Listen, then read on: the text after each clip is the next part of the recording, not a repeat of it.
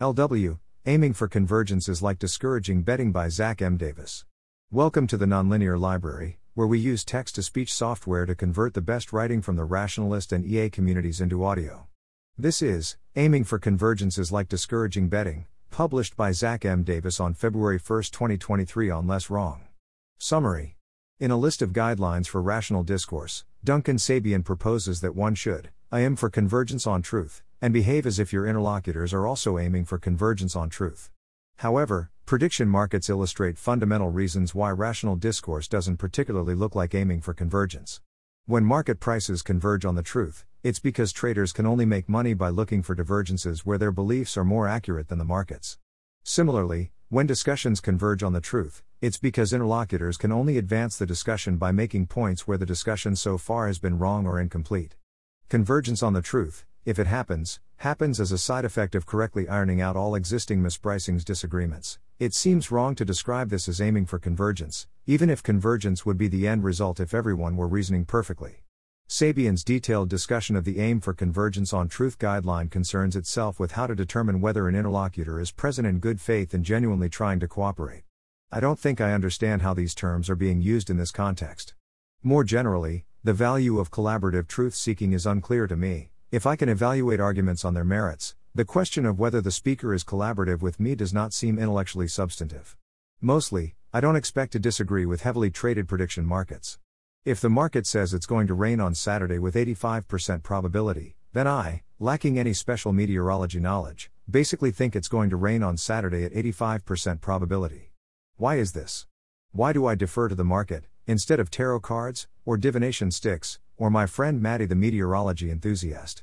Well, I don't expect the tarot cards to tell me anything about whether it will rain on Saturday, because there's no plausible physical mechanism by which information about the weather could influence the cards.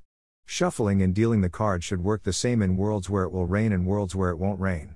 Even if there is some influence, because whether it will rain affects the moisture and atmospheric pressure in the air, which affects my grip on the cards, which affects my shuffling motion. It's not something I can detect from which cards are drawn.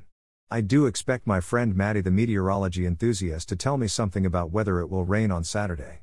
That's because she's always looking at the latest satellite cloud data and tinkering with her computer models, which is a mechanism by which information about the weather can influence her forecasts. The cloud data will be different in worlds where it will rain and worlds where it won't rain. If Maddie is pretty sharp and knows her stuff, maybe she can tell the difference. And yet, no offense, Maddie, I expect the market to do even better.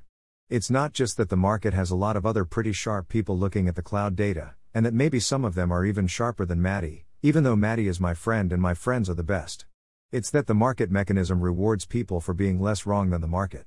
If the rain on Saturday market is trading at 85%, and Maddie's rival Kimber buys 100 shares of no, that doesn't mean Kimber thinks it's not going to rain. It means Kimber thinks 85% is too high. If Kimber thinks it's actually only going to rain with 80% probability, then she figures that a no share that pays out $1 if it doesn't rain should be worth 20 cents. If it's currently trading for 15 cents, it's worth buying for the expected profit of 5 cents per share, effectively, buying a dollar for 15 cents in the 20% of worlds where it doesn't rain, even though it's still probably going to rain. If she were risk neutral and had enough money, Kimber would have an incentive to keep buying no shares from anyone willing to sell them for less than 20 cents, until there were no such sellers left, at which point, the rain on Saturday market would be trading at 80%. Conversely, if I can't tell whether 85% is too low or too high, then I can't expect to make money by buying yes or no shares. There's no point in buying a dollar for 85 cents in 85% of worlds, or for 15 cents in 15% of worlds. That's why I defer to the market. It's not that I'm aiming to converge my beliefs with those of market participants. It's not that market participants are trying to converge with each other, cooperating in some collaborative truth seeking project. The market converges on truth, if it does, because market participants are trying to make money off each other, and it's not so easy to make money off of an aggregation of sharp people who are already trying to do the same. I would prefer to correctly diverge from the market, to get something right that the market is getting wrong, and make lots of money in the future when my predictions come true. But mostly, I don't know how. Unfortunately, not everything can be the subject of a prediction market. Prediction markets work on future publicly observable measurements. We bet today on whether it will rain on Saturday, which no one can be sure about, expecting to resolve the bets on Saturday, when anyone can just look outside. Most disputes of intellectual interest aren't like this. We do want to know whether Britain's coal reserves were a major cause of the Industrial Revolution, or whether Greg Egan's later work has discarded the human factor for mathematical austerity, but we can't bet without some operationalization for how to settle the bet, which is lacking in cases like these that require an element of subjective judgment. Nevertheless, many of the principles regarding prediction markets and when to bet in them, approximately generalized to the older social technology of debates and when to enter them. Mostly, I don't expect to enter heavily argued debates. If prevailing opinion on the economic history subreddit says that Britain's coal reserves were a major cause of the Industrial Revolution, then I, lacking any special economic history knowledge, basically think that Britain's coal reserves were a major cause of the Industrial Revolution. If Kimber's sister Gertrude leaves a comment pointing to data that cities closer to coalfields started growing faster in 1750, it's not because that comment constitutes the whole of Gertrude's beliefs about the causes of the Industrial Revolution. It means that Gertrude thinks that the city growth coal proximity correlation is an important consideration that the discussion hadn't already taken into account. She figures that she can win status and esteem from her fellow economic history buffs by mentioning it. Conversely, if I don't know anything about economic history, then I can't expect to win status or esteem by writing pro coal or anti coal comments. There's no point in saying something that's already been set up thread, or that anyone can tell I just looked up on Wikipedia. That's why I defer to the forum, because, hopefully, the forum socially rewards people for being less wrong than the existing discussion. The debate converges on truth, if it does, because debaters are trying to prove each other wrong, and it's not so easy to prove wrong an aggregation of sharp people who are already trying to do the same. In a reference post on Basics of Rationalist Discourse, Duncan Sabien proposes 11 guidelines for good discussions, of which the zero indexed, fifth is aim for convergence on truth, and behave as if your interlocutors are also aiming for convergence on truth. This advice seems odd. What's this convergence thing about that differentiates this guideline from aim for truth? Imagine giving the analogous advice to a prediction market user aim for convergence on the correct probability, and behave as if your fellow traders are also aiming for convergence on the correct probability. In some sense, this is kind of unobjectionable. You do want to make trades that bring the market price closer to your subjective probability, and in the process, you should take into account that other traders are also already doing this. But interpreted another way, the advice is backwards. Traders make money by finding divergences where their own beliefs are more accurate than the market's. Every trade is an expression of the belief that your counterparty is not aiming to converge on the correct probability, that there's a sucker at every table, and that this time it isn't you. This is with respect to the sense of aiming in which an archer aiming an arrow at a target might not hit it every time, but we say that their aim is good insofar as they systematically tend to hit the target, that any misses are best modeled by a random error term that can't be predicted. Similarly, the market might not always be right, but if you can predict when the market is wrong, the traders must not have been aiming correctly from your perspective. So, why is the advice behave as if your interlocutors are also aiming for convergence on truth, rather than seek out conversations where you don't think your interlocutors are aiming to converge on truth? Because those are exactly the conversations where you have something substantive to say instead of already having converged. For example, the reason I'm writing the present blog post contesting Sabien's fifth guideline of aim for convergence on truth, and not the first guideline of don't say straightforwardly false things, is because I think the fifth guideline is importantly wrong, and the first guideline seems fine. Sabien's guidelines are explicitly disclaimed to be shorthand that it sometimes makes sense to violate. The post helpfully includes another 900 words elaborating on how the fifth guideline should be interpreted. Unfortunately, the additional exposition does not seem to clarify matters. Sabien writes If you are moving closer to truth, if you are seeking available information and updating on it to the best of your ability, then you will inevitably eventually move closer and closer to agreement with all the other agents who are also seeking truth. But this can't be right.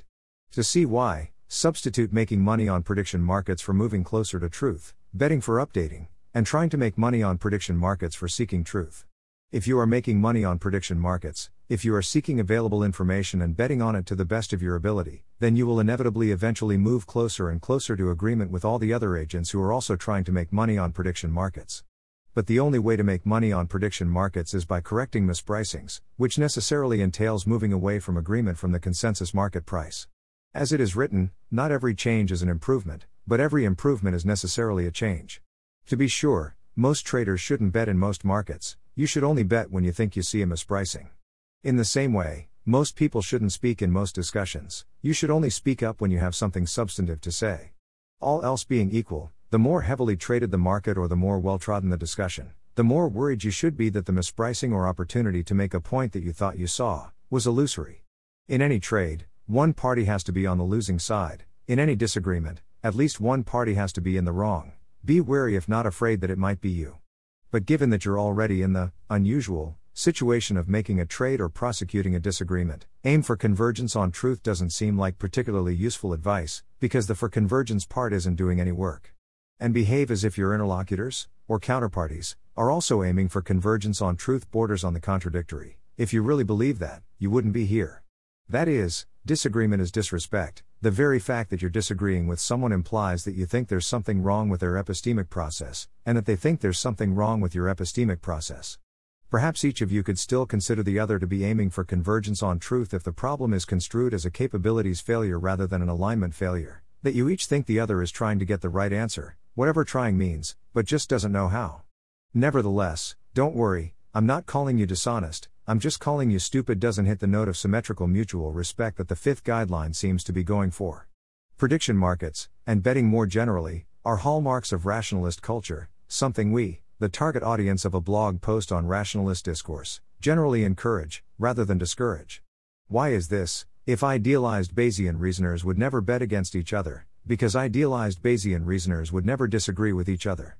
Why don't we condemn offers to bet as violations of a guideline to behave as if your interlocutors are also aiming for convergence on truth? It's out of an appreciation that the process of bounded agents becoming less wrong doesn't particularly look like the final outcome if everyone were minimally wrong. The act of sticking your neck, or your wallet, out at a particular probability disciplines the mind. Bayesian superintelligences need no discipline and would never have occasion to bet against each other, but you can't become a Bayesian superintelligence by imitating this surface behavior. Clarifying real disagreements is more valuable than steering towards fake agreement. Every bet and every disagreement is the result of someone's failure. But the only way out is through. Sabien's exposition on the fifth guideline expresses concern about how to distinguish genuine bad faith from good faith and genuinely trying to cooperate, about the prevalence of defection strategies getting in the way of treating someone as a collaborative truth seeker. My reply to this is that I don't know what any of those words mean. Or rather, I know how these words in my vocabulary map onto concepts in my ontology, but those meanings don't seem consistent with the way Sabien seems to be using the words. In my vocabulary, I understand the word cooperate used in the proximity of the word defect or defection to indicate a prisoner's dilemma like situation, where each party would be better off defecting if their counterparty's behavior were held constant, but both parties prefer the cooperate cooperate outcome over the defect defect outcome and also prefer cooperate cooperate over taking turns alternating between cooperate defect and defect cooperate. Sabien's references to running a tit for tat algorithm, appearing, like the first one who broke cooperation, and would be cooperators having, been trained and traumatized into hair trigger defection would seem to suggest he has something like this in mind? But, normatively, rationalist discourse shouldn't be a prisoner's dilemma like situation at all. If I'm trying to get things right, every step of my reasoning cutting through to the correct answer in the same movement, I can just try to get things right unilaterally. I prefer to talk to people who I judge as also trying to get things right, if any are available. They probably have more to teach me, and are better at learning from me, than people who are motivatedly getting things wrong. But the idiom of cooperation is contrasted to defection, in which one would talk about the first one who broke cooperation, in which one cooperates in order to induce others to cooperate, doesn't apply. If my interlocutor is motivatedly getting things wrong, I'm not going to start getting things wrong in order to punish them. In contrast, if my roommate refused to do the dishes when it was their turn, I might very well refuse when it's my turn in order to punish them, because fair division of chores actually does have the prisoner's dilemma like structure, because having to do the dishes is in itself a cost rather than a benefit. I want clean dishes, but I don't want to do the dishes in the way that I want to cut through to the correct answer in the same movement. A prisoner's dilemma framing would make sense if we modeled discourse as social exchange. I accept a belief from you, if you accept a belief from me, I'll use cognitive algorithms that produce a map that reflects the territory, but only if you do, too. But that would be crazy. If people are natively disposed to think of discourse as a prisoner's dilemma in this way, we should be trying to disabuse them of the whole ontology, not induce them to cooperate. Relatedly, the way Sabien speaks of good faith and genuinely trying to cooperate in the same breath, almost as if they were synonymous, makes me think I don't understand what he means by good faith or bad faith. In my vocabulary, I understand bad faith to mean putting on the appearance of being moved by one set of motives, while actually acting from another. But on this understanding, good faith doesn't have anything to do with cooperativeness. One can be cooperative in good faith, like a true friend, adversarial in good faith, like an honorable foe, cooperative in bad faith, Like a fair weather friend who's only being nice to you now in order to get something out of you, or adversarial in bad faith, like a troll just saying whatever will get a rise out of you. In accordance with Sabien's seventh guideline, be careful with extrapolation, interpretation, and summary restatement. I should perhaps emphasize at this point that this discussion is extrapolating a fair amount from the text that was written. Perhaps Sabien means something different by terms like defection or bad faith or collaborative, than what I take them to mean, such that these objections don't apply. That's why my reply is I don't know what any of those words mean, rather than, the exposition of the fifth guideline is wrong. Sabien gives this example of a request one might make of someone whose comments are insufficiently adhering to the fifth guideline. Hey, sorry for the weirdly blunt request, but, I get the sense that you're not treating me as a cooperative partner in this conversation. Is, ah. Uh, is that true? Suppose someone were to reply. You don't need to apologize for being blunt. Let me be equally blunt. The sense you're getting is accurate. No, I am not treating you as a cooperative partner in this conversation. I think your arguments are bad, and I feel very motivated to explain the obvious counterarguments to you in public, partially for the education of third parties, and partially to raise my status at the expense of yours. I consider this a good faith reply. It's certainly not a polite thing to say. But politeness is bad faith. That's why someone might say in response to a compliment, Do you really mean it, or are you just being polite? Given that someone actually in fact thinks my arguments are bad, and actually in fact feels motivated to explain why to me in public in order to raise their status at expense of mine, I think it's fine for them to tell me so. How would me expecting them to lie about their motives help anyone? Complying with such an expectation really would be in bad faith. I suppose such a person would not be engaging in the collaborative truth seeking that the basics of rationalist discourse guideline list keeps talking about. But it's not clear to me why I should care about that, when I can just listen to the counterarguments and judge them on their merits, without getting distracted by the irrelevancy of whether the person seems collaborative with me. In slogan form, you could perhaps say that I don't believe in collaborative truth seeking, I believe in competitive truth seeking. But I don't like that slogan, because in my ontology, they're not actually different things. Attacking your argument because it sucks sounds mean, and suggesting improvements to your argument to make it even better sounds nice, but the nice mean dimension is not intellectually substantive. The math is the same either way. Thanks for listening. To help us out with the Nonlinear Library or to learn more, please visit nonlinear.org.